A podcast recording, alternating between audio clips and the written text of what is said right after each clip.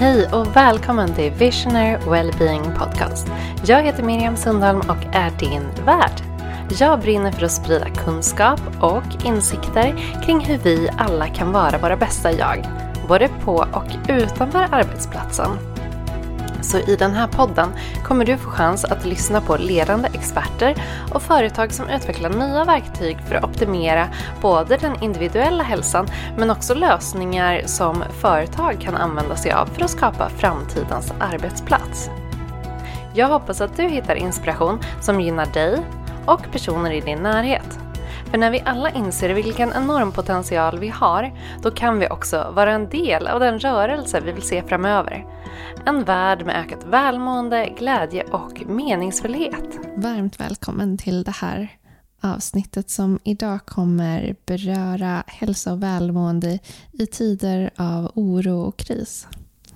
Något som man kan uppleva på väldigt många sätt. Eh, och till min gäst, eller till min hjälp kan jag väl säga, för att prata om det här har jag en väldigt spännande gäst, Sofia Sitoni.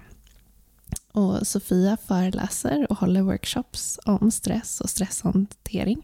Speciellt för individer som arbetar eller planerar att arbeta i internationella miljöer. Ofta faktiskt i högriskområden såsom konfliktzoner. Så med det så är det ju väldigt spännande att förstå vad Sofia har både för erfarenhet men också för råd när det gäller lite mer extrema förhållanden. Men det kommer också kunna appliceras eftersom vi många idag upplever stress och oro i, våra, i vår vardag. Och Sofia fokuserar ofta på hur man kan hitta balans i drivkraften av att vilja hjälpa andra men också behöva fokusera på sin egen hälsa och också med hjälp av självmedkänsla. Och hon har, som ni kommer få höra, en väldigt lång erfarenhet av att jobba med internationella relationer och då i länder som har varit påverkade av krig och konflikt. Hon har bott och arbetat i Sudan, Palestina, Bosnien, Sri Lanka och Egypten. Och när hon föreläser idag så delar hon med sig av sina egna erfarenheter av att faktiskt ha fått uppleva stressrelaterad ohälsa som en konsekvens av att hon eh, jobbat i sådana här miljöer. Men det hon då också ger deltagarna är enkla verktyg. Och de kommer hon också att dela med sig av under det här avsnittet. Så jag är ju otroligt glad och tacksam att Sofia vill eh, ha den här stunden tillsammans med mig. Och det känns viktigt, extra viktigt just nu där vi vet att det är många som upplever just oro. Med det sagt Sofia, varmt välkommen. Tack så mycket. Så äh, vi kommer ju prata om väldigt många spännande saker i, idag. Och eh, du, eh, som jag nämnde så är ju du eh, ja, utbildad stresspedagog. Men du har ju också en, en, väldigt lång karriär bakom dig. Kan du berätta lite mer om, om den? Ja, absolut. Um, ja, jag ehm, har arbetat, precis som du sa, arbetat och bott utomlands ehm, i flera års tid. Jag har nästan jobbat 25 år. Gud vad tiden går. Eh, 25 år eh, med internationella relationer och speciellt eh, fokus på internationellt utvecklingssamarbete.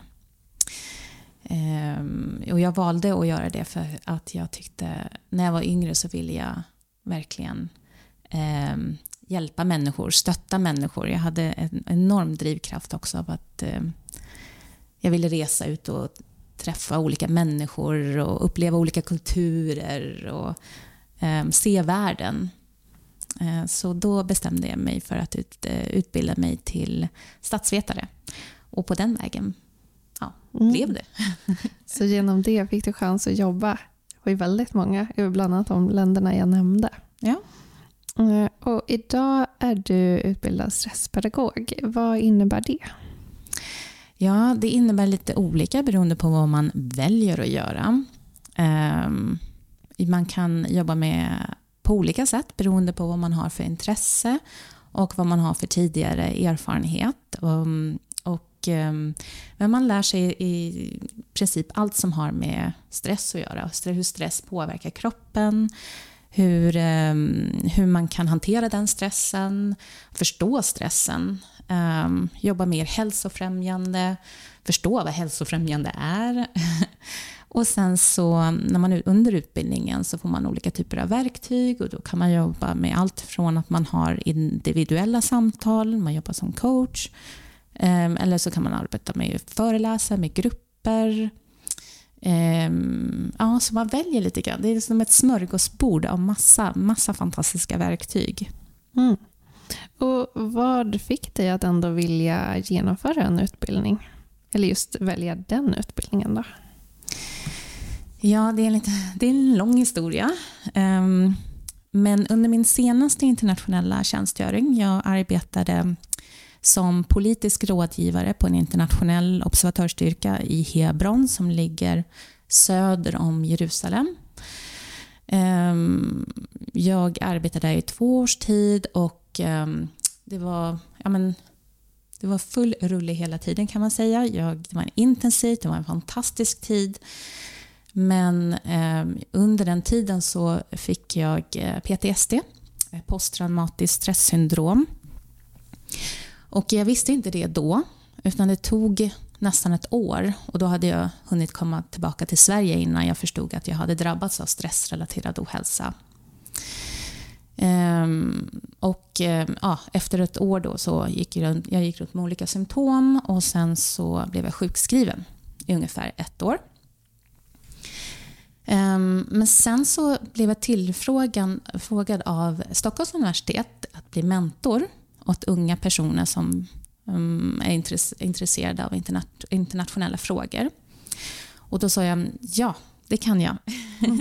ja, absolut, jag tycker om att vara mentor. Men då eh, sa jag att eller jag önskade att jag, jag gärna ville prata med studenterna om vad, vad som kan hända liksom, med en själv liksom, mm. kring stressrelaterad ohälsa när man arbetar internationellt. Alltså, inte för att de inte skulle åka ut, inte skrämma dem från att åka utan mera eh, skapa medvetenhet om vad som kan hända.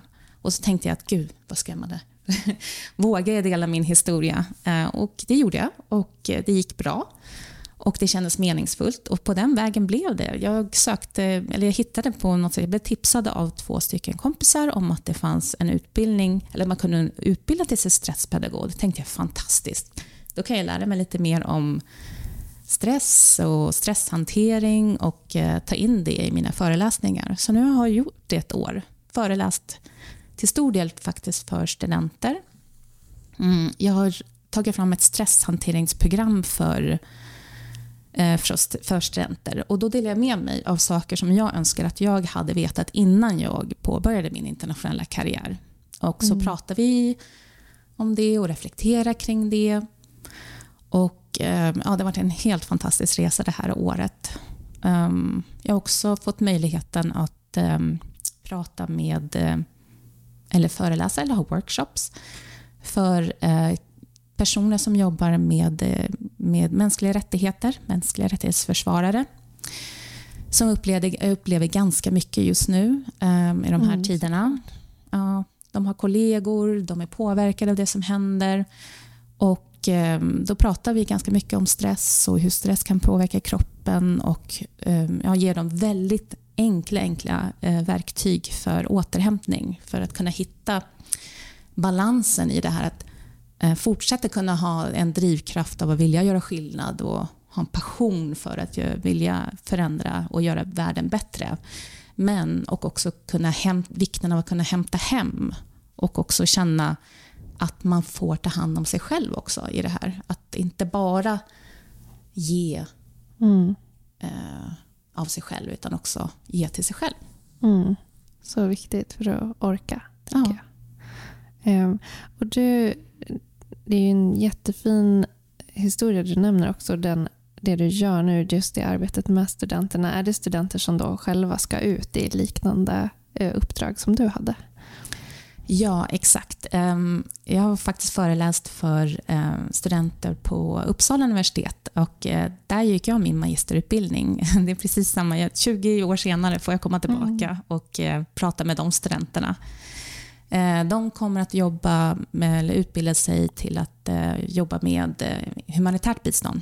Så de kommer befinna sig i eh, oroshärdar på olika sätt och vis. Och eh, de andra studenterna som jag har fått möjlighet att föreläsa för kommer jobba med riskhantering på olika sätt. Och eh, båda de här utbildningarna, det är inte bara eh, personer eller individer från Sverige utan de sitter runt om i världen. Så mm. det, är, det är internationella magisterprogram. Okej. Okay. Så då var det själv ett sånt typ av magisterprogram du läste. Och vad var det som du önskar att du kanske hade fått med dig då? Eh, jag var väldigt driven av att självklart göra skillnad. Eh, men jag önskar, eller jag hade velat kunna reflektera kring varför. Mitt varför. Liksom. Landa lite mer i mina värderingar bortom att vilja hjälpa. Och eh, kanske också ehm, reflektera lite kring ehm, den inre hälsan innan man åker ut och arbetar. Hur mår jag? Eh, vad har jag för verktyg om någonting händer? Jag vill liksom kasta mig ut där i världen i det här eh, utan att liksom tänka liksom på vad som skulle kunna hända. Och jag har varit med om helt eh, galna saker när jag har arbetat utomlands. Som jag, men jag önskar att jag hade haft lite mera verktyg ehm, med mig för att kunna hantera de här stressiga situationerna som man oftast är med om när man arbetar utomlands. Ja, det låter ju för mig som inte alls har någon sån bakgrund eller utbildning som att man ändå eh, utbildar man sig till det och ska åka in, eller, ja, in i länder där det är konflikt, eh, då finns det ju en risk att man kommer både se och uppleva saker som kommer vara, eh, skapa stor stress givetvis. Att det ingår ju på något sätt i det jobbet man har valt. Men vad är det som man, hur kan man förbereda sig inför det rent mm. Eh, praktiskt? Ja, men oftast, i varje fall när man åker ut och arbetar, i, så får man gå eh, utbildningar i eh, eh riskhantering och säkerhets, såna säkerhetsutbildningar. Och man pratar väl lite om stress såklart och hur man kan, eh, vilka återhämtningsverktyg. Det är viktigt att återhämta sig och ändå ta hand om sig själv. Men jag tror att jag hade velat veta mer. Mm. Jag hade velat veta, förstå mina symptom. Jag gick runt med mina symptom i ett år innan jag förstod vad det var som hände. Um, jag kunde knappt andas till slut och jag trodde jag hade astma. Jag var stel i kroppen. Jag gick till en kiropraktor, funkade inte. Uh, jag började tappa förmågan att uh, kunna läsa och skriva. Och så jag förstår att det, det är liksom svårt. Det, går, det finns ingen så röd linje man att förstå när man drabbas av stressrelaterad ohälsa. Eh, men, men ehm, jag tror det hade varit värdefullt att ehm, förstå att, liksom, och också ehm, men förstå mina symptom, förstå var man skulle vända sig. Jag visste ju till exempel att jag kunde vända mig till en psykolog eller en terapeut på jobbet, genom jobbet.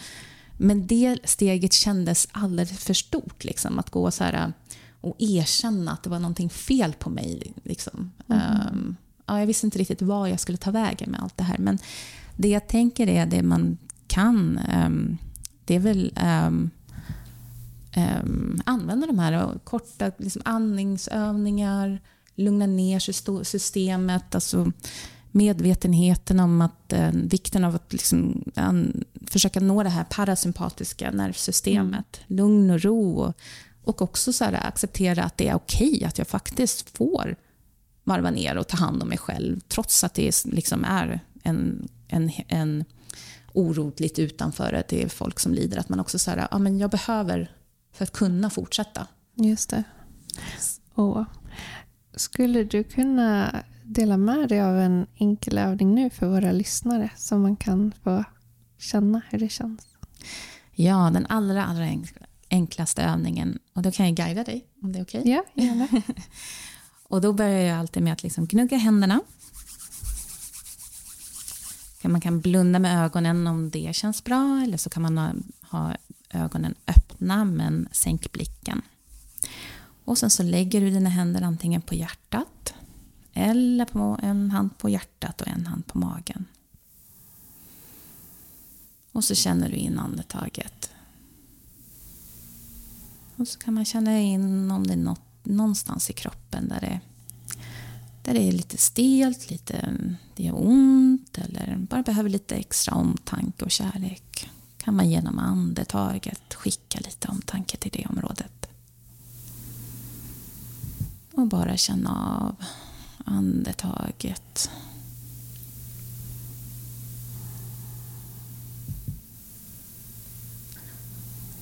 Och om det är möjligt så kan man se till att man, den handen som är på magen eller man bara känner av att man andas med magen.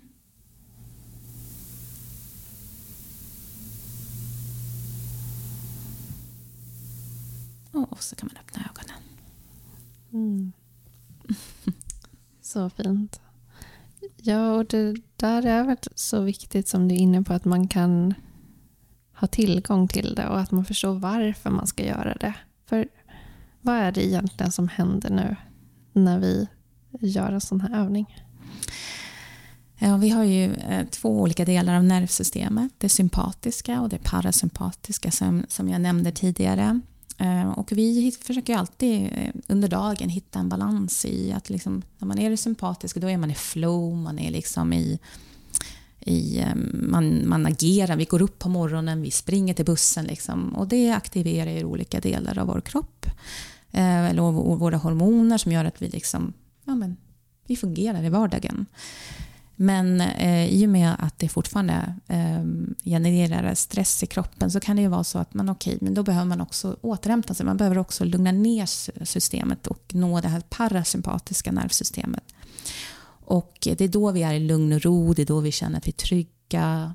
Och där kan vi också vara. Men att liksom hitta hela tiden en balans under dagen eller på en lång sikt att kunna nå, aktivera båda nervsystemen och hitta en balans däremellan. Så nu när vi andades så aktiverar vi det parasympatiska nervsystemet. Mm. Ja, men, ehm, det, vikten av det här känns ju enorm givet också i de eh, delar av världen där du har befunnit dig och det arbetet du har genomfört. Och så. Ehm, och det här med PTSD, kan du beskriva lite mer vad det är som händer i, i en sån ja, vad skiljer kanske jag skulle vilja förstå från att bara vara normalt väldigt stressad och sen kanske gå igenom en utmattning kontra PTSD som ändå är en annan typ av diagnos. Mm.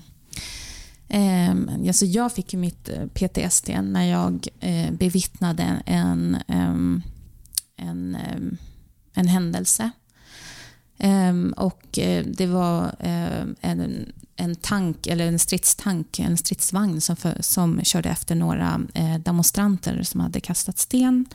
Och eh, då använde soldaterna ehm, eh, ljudgranater. Och de här ljudgranaterna smäller ju ganska högt.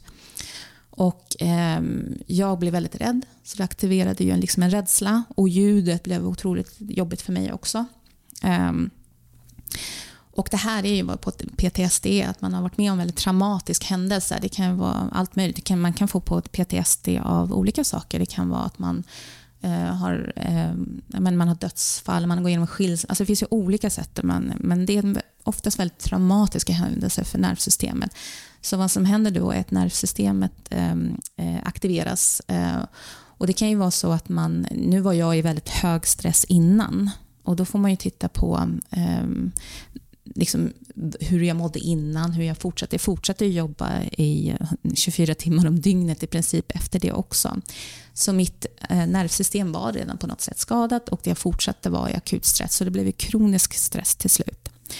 Och när jag gjorde min PTSD-utredning, så, eftersom jag inte visste att jag hade det, för det är inte så lätt att veta att man har det. Um, jag, trodde liksom inte att jag, jag trodde inte att jag var en person som kunde drabbas av det. För jag har jobbat så många år utomlands och trodde jag var immun mot det. Mm. Och I och med att jag gick runt med det så länge, de här symptomen så länge, så gick jag först in i en depression, för jag förstod dem inte. Och sen för att jag var inne i då en depression så pass länge så blev det då till slut utmattning. Så då ja, hade jag då samma system, äh, äh, symptom som man har när man är utmattad. Men sen efteråt så gjorde vi en speciell PTSD-utredning och då kunde man se att jag hade, jag har varit med om flera sådana händelser, men just den här, då går man igenom alla de händelserna. Mm. Och så ser man um, var kroppen eller hur, um, var man befinner sig någonstans eller hur man känner inför de händelserna um, ja. idag. Ja, så lite, lite lång förklaring ja, kanske till det. Men. Jag, är, jag är så fascinerad så jag kommer fortsätta ställa frågor kring det här. Eh, för en annan sak jag funderar på det är att det är ju många individer, människor som är ute och ser och bevittnar saker. Och, ehm, och kanske du och en kollega skulle kunna i princip ha sett samma sak. Vad gör att en individ kan utveckla PTSD och en annan inte? Eh, jag frågade faktiskt en kollega till mig som var med om precis samma sak som jag. Vi var grannar, vi bodde, ehm, vi bodde i samma hus. och ehm, jag frågade honom om han ens kom ihåg den här händelsen och han hade ingen minne av det överhuvudtaget. Mm. Och då tänkte jag, gud, vad är det som är, vad är, det som är skillnaden? Men jag har funderat lite kring det och han var väldigt mycket duktigare på jag, eller han var duktig på rättare sagt, att på morgonen innan han påbörjade dagen, för vi jobbade varje dag i veckan, han brukade börja sin dag med att meditera. Eller, eh, och sen så satt han ibland på sitt rum på kvällarna och spelade gitarr. Eh, mm. Han hade ett helt annat eh, sätt på att ta hand om sig själv än vad jag hade. Mm. Jag vaknade i princip, öppnade upp ögonen, tog på mig min uniform, för vi hade uniformer. Och sen gick jag direkt upp och jobbade. Ehm, och ehm, jag hade som ambition det första halvåret tror jag att jag skulle, att jag skulle träna. Det fanns ett gym eh, i källaren, men jag struntade i det för jag tyckte det var mycket mer viktigt att jag liksom fortsatte jobba. Mm. Så jag tänker att det fanns olika faktorer till det, men jag, hade, jag tappade mina återhämtningsverktyg. Jag tappade känslan av att jag var viktig, mm. att jag behövde ta hand om mig själv. Utan jag bara jobbade reaktivt och känslomässigt. Så att det här är också någonting som jag pratar om, att eh, man kan faktiskt också drabbas av eh, eh, någonting som heter compassion fatigue, heter det på engelska. Mm. Eh, och jag kände väldigt mycket hela tiden. Jag kände medkänsla och jag gick runt och um, den gick ju till, till slut överstyr. Att jag kunde känna in eh, miljön runt omkring och triggades av den konstant in, i, som en del av mitt yrke. Så att jag... Eh,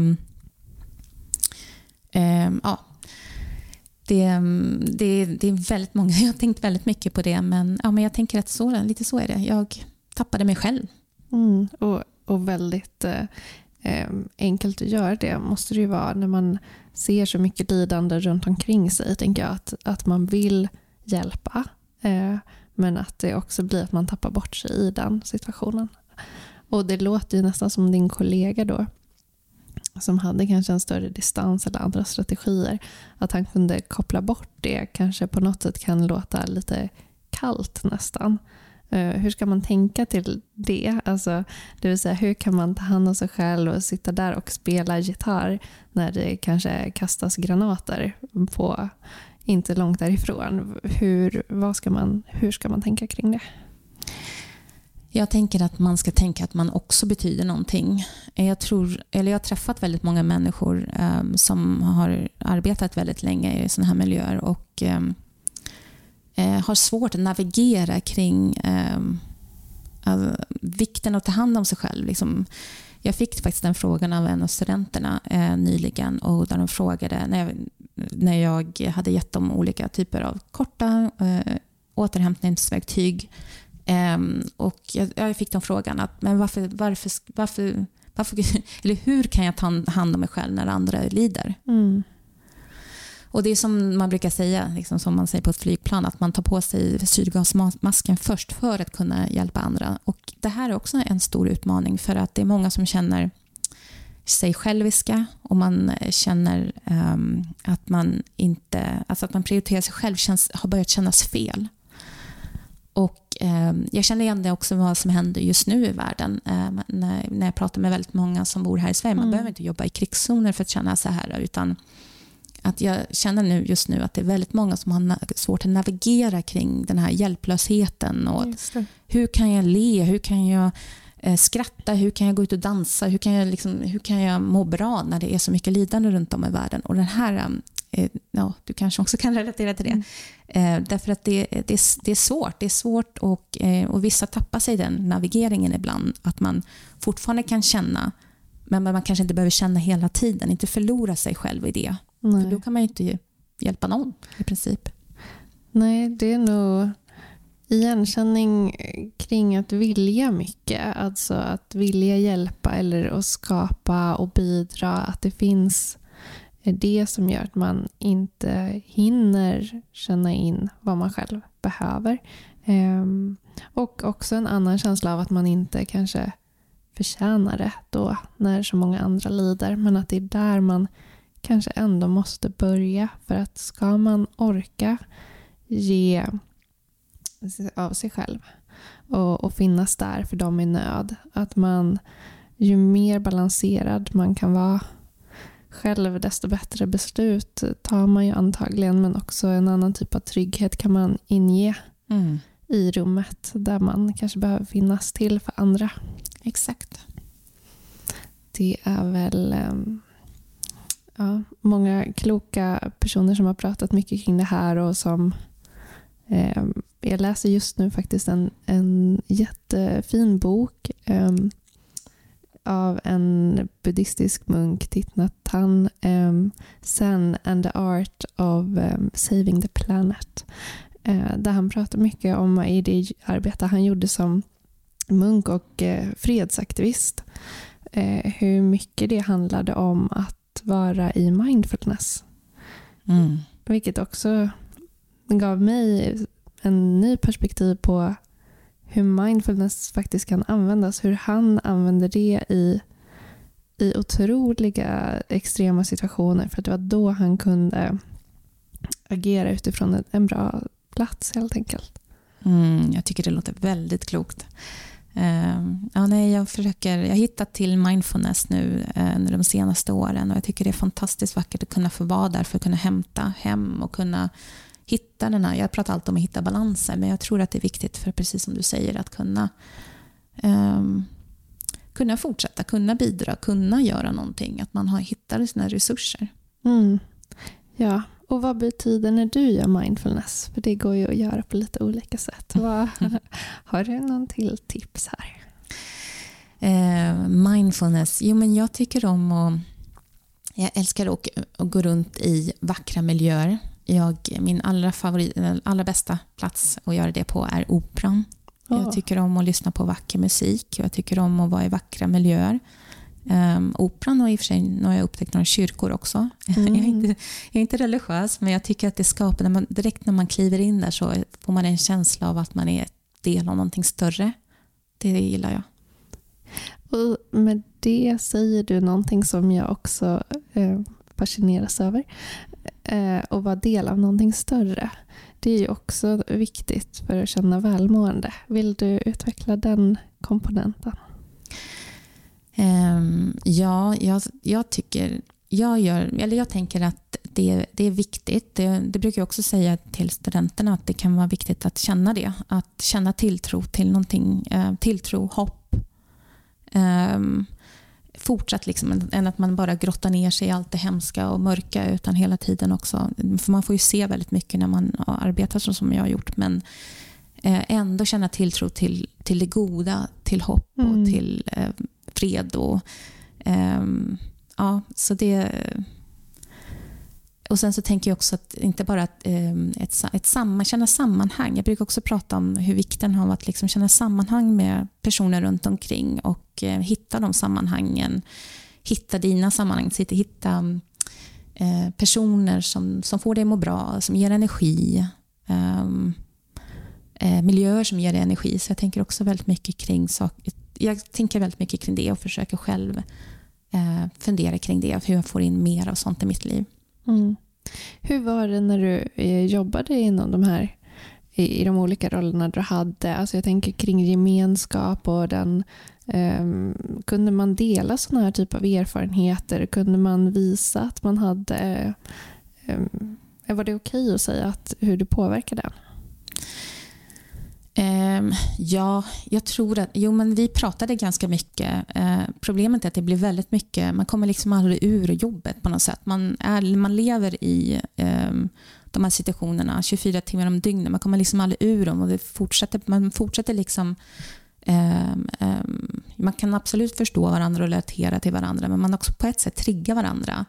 Så därför är det ganska, ganska bra ibland och jag brukade tänka på det när jag kom hem till Sverige och besökte vänner att var någon som sa till mig, ja, men det här tycker inte du kunde prata om blöjbyten eller jag vet inte vad. Jag bara, jo, jo. det är också intressant. Det är liksom, vad är liksom normalt? Liksom att vad som är normalt för en annan är onormalt för en annan. Det är, eh, det, jag tror att det är viktigt att hitta eh, också eh, andra typer av sammanhang utanför den här miljön som jag har jobbat väldigt mycket. Att man kan eh, röra sig i olika miljöer. För vad skulle du... Ja, vad får man för stöd eller vad, hur tänker du att man ska själv kanske ta hand om sig själv lite extra när man äh, har varit med om någonting så här påfrestande? det behöver inte bara vara att man kanske har varit i, i tjänst i en sån här eh, så som du gjorde, utan man har gått igenom andra traumatiska upplevelser. Det kan vara någon olycka, någon som du sa, bortgång i familjen, någon... Eh, ja, det finns ju mycket som kan ske tyvärr även här i Sverige. Vad, eh, hur, hur ska man tänka då? Ehm, jag skriver ju ganska mycket om, om min upplevelse och jag försöker betona vikten av att inte känna sig ensam i det. Mm. Att, att hitta möjligheter att kunna prata om det man har varit med om. Jag menar, nu pratar jag om det som en del av mina föreläsningar. Och Det är något befriande ändå i att, att kunna... Eh, jag tycker att livet går upp och ner. Vi är alla med om olika saker i våra liv eh, och utvecklar oss och förändrar oss på olika sätt och påverkar oss på olika sätt. Men jag försöker ändå tänka att det är, så, det är, det är livet. Vi hittar vårt sätt att navigera det. Men ehm, jag tror att det är viktigt att inte känna sig ensam med det utan att man, att man kan få hitta sina ehm, sammanhang där man kan få prata eh, om det på olika sätt. Mm.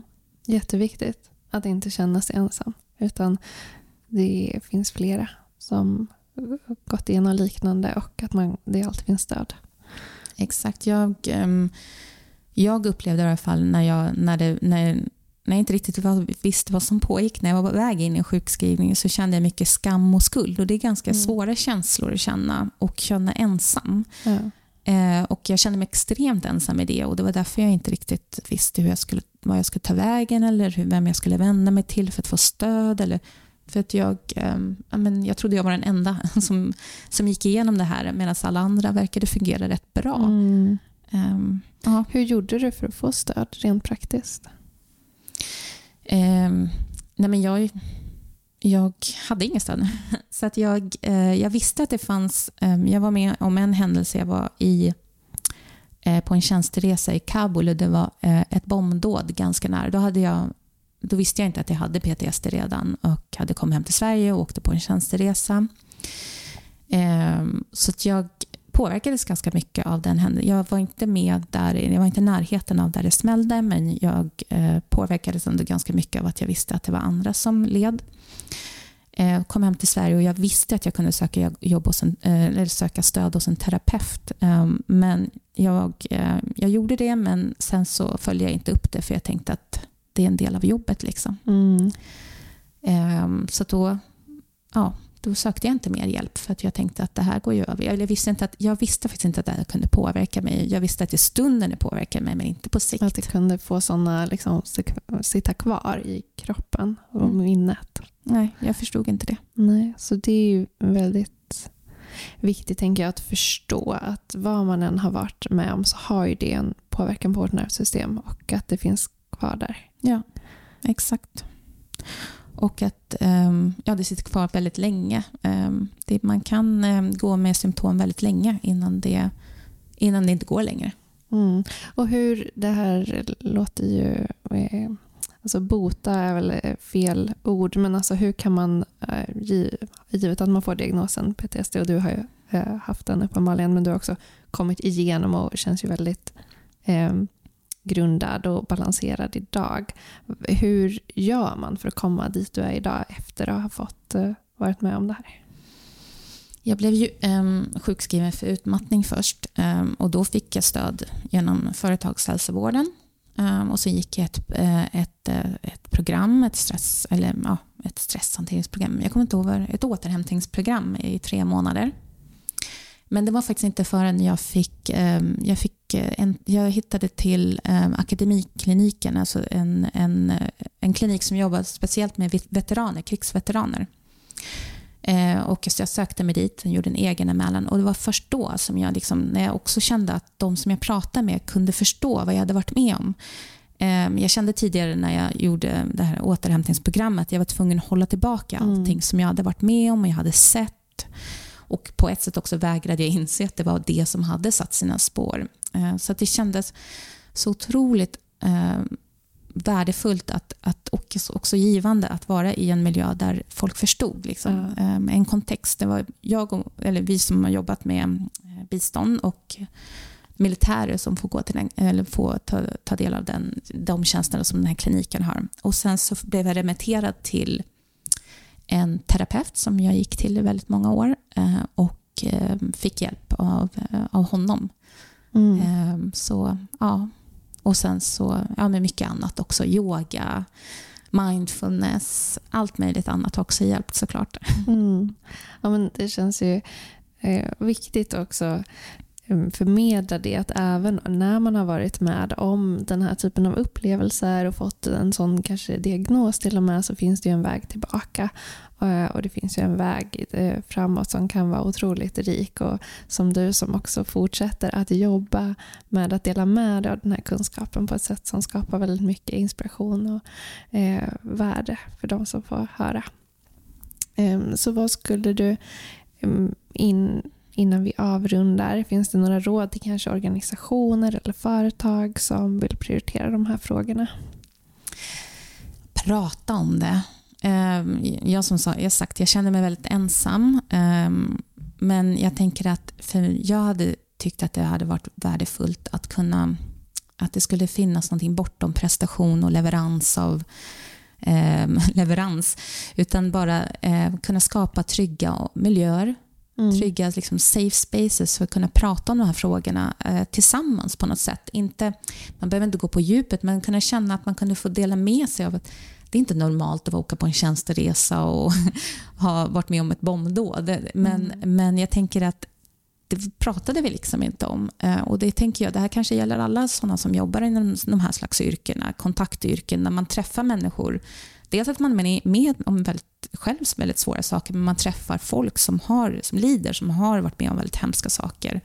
Att man också um, få möjlighet att prata med, det, med, med sina kollegor också. Ehm, att det normaliseras, på, inte normaliseras att det är normal arbetsmiljö, men mm. inte att man går och bär på det själv. Nej, nej utan kunna dela, dela sina upplevelser med sina kollegor. Ja. Mm. Utan att man, till exempel som jag, eh, kände skam över att jag inte kunde leverera och prestera, utan att det kanske också är normalt att det blir så när man har mm. varit med. Att man liksom också kan Ehm, skapa en förståelse och en trygghet i, på arbetsplatsen. Så att jag gick runt och kände att jag inte att jag svek mina kollegor eller att jag inte mm, kunde nej. prestera längre. Jag förstod, kände inte igen mig själv riktigt. Men det var ju på grund av att kroppen sa ifrån. Ja, nej men och det är ju att lägga den skulden och skammen på sig själv när man redan har varit med om otroligt jobbiga um, upplevelser det ger ju ytterligare tyngd och väldigt svårt att komma ur själv och omöjligt. Så att det är här man måste um, öppna upp till dialog och här finns det nog mycket man som uh, organisation, arbetsgivare kan tänka till för att ta hand om sina medarbetare. Mm. Mm. Och sen, men och nu då, för dig själv Sofia? vad, eh, hjälper dig att få energi och att hinna med för du är en väldigt ambitiös person fortfarande med stort driv. Hur väljer du idag att prioritera din hälsa och välmående? Um, jag brukar uh, krama om mina brorsöner. och försöka lyssna in på deras spännande, fantastiska värld som består av allt från legobilar till drakar och jag vet inte vad. Ehm, jag, jag, försöker ehm, ja, krama om dem lite, vara med dem, eh, vara med vänner eh, som ger mig energi. Så eh, försöker också grunda mig så att jag också... Ehm, jag, jag, är ju otroligt stresskänslig fortfarande så att jag tar, försöket hitta eh, eh, lugn och ro i mig själv också. Så att, eh, ja, men mina brorsöner hämtar hem mig direkt ner på jorden. Och jorden är ju en fantastiskt eh, ställe att vara på. Även om det ibland kan vara lite utmanande så är det ju utvecklande. Därför vi är här. Ja. Ja, men du Sofia, så stort tack för det här samtalet. Tack själv. Mm, och jag ser fram emot att höra mer om allt ditt eh, fantastiska arbete framöver. och vi får ju chans att samarbeta också framöver så det ser jag väldigt mycket fram emot. Ja, jag med. Verkligen. Mm, Tack så jättemycket. tack. Det var allt för den här gången och jag hoppas att du fann det här avsnittet värdefullt. Och eh, jag som älskar att få nya idéer och nya kontakter tar jättegärna emot förslag på vilka du tycker jag ska intervjua i eh, kommande avsnitt. Och du får gärna connecta på LinkedIn eller skriva ett mejl till miriam.omla.se. Vill du så kan du också testa på vårt eh, gratisprogram i Omla-appen 14 dagar av välmående där jag guidar genom ett antal olika utmaningar som bidrar till mer välmående och mer energi. Och kom ihåg att prenumerera på podden så får du också eh, uppdateringar när vi släpper nya avsnitt. Och du kan också följa oss på Instagram där vi dagligen eh, delar med oss av lite enkla övningar och sånt som kan bidra till en härlig dag. Och det önskar jag dig. På återseende!